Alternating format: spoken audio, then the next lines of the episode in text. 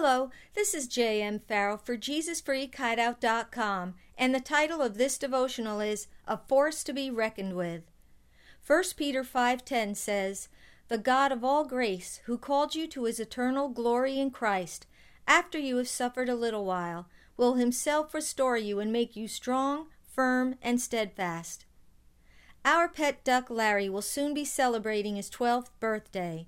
He has had his share of ups and downs over the years, especially where his health is concerned.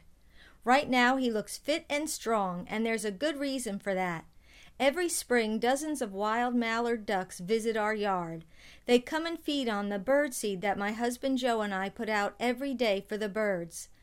We used to chase away all the wild ducks that came to our property because we saw how their presence would upset Larry.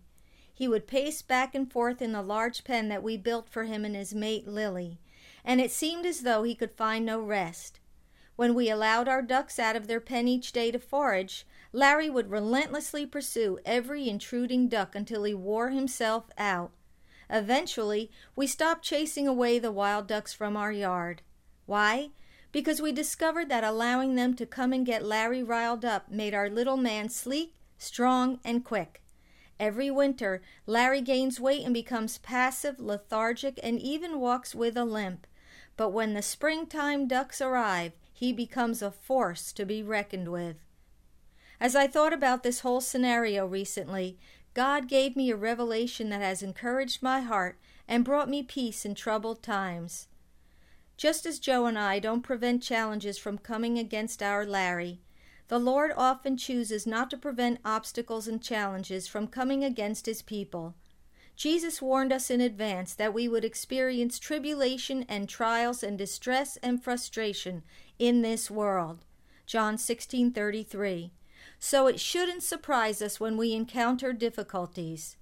What we have to remember is that every time the Lord allows us to face adversity, it's because he has a divine purpose for it and he knows that we will profit from it somehow. His sacred promise to his followers is that he will cause all things to work together for their good. Romans 8:28. And if it won't benefit them somehow, then he simply won't allow it. I sometimes imagine Larry thinking, why do they allow these other ducks to come around when they know how much they upset me? He doesn't realize that we allow them for his own good and he doesn't understand that if he just trusted that we know what is best for him, he would be able to stop stressing over the situation and appreciate the benefits he is reaping. The Bible reveals that the culprit behind our troubles is Satan. It tells us to remain alert and aware, constantly watching out for our great enemy, the devil, who prowls around like a roaring lion, looking for someone to devour. 1 Peter 5 8. It says that we are to take our stand against him, being strong in our faith. And it reminds us that our brothers and sisters in Christ around the world are experiencing the same kind of suffering we are. Verse 9. Then come some of the most encouraging words in all of Scripture.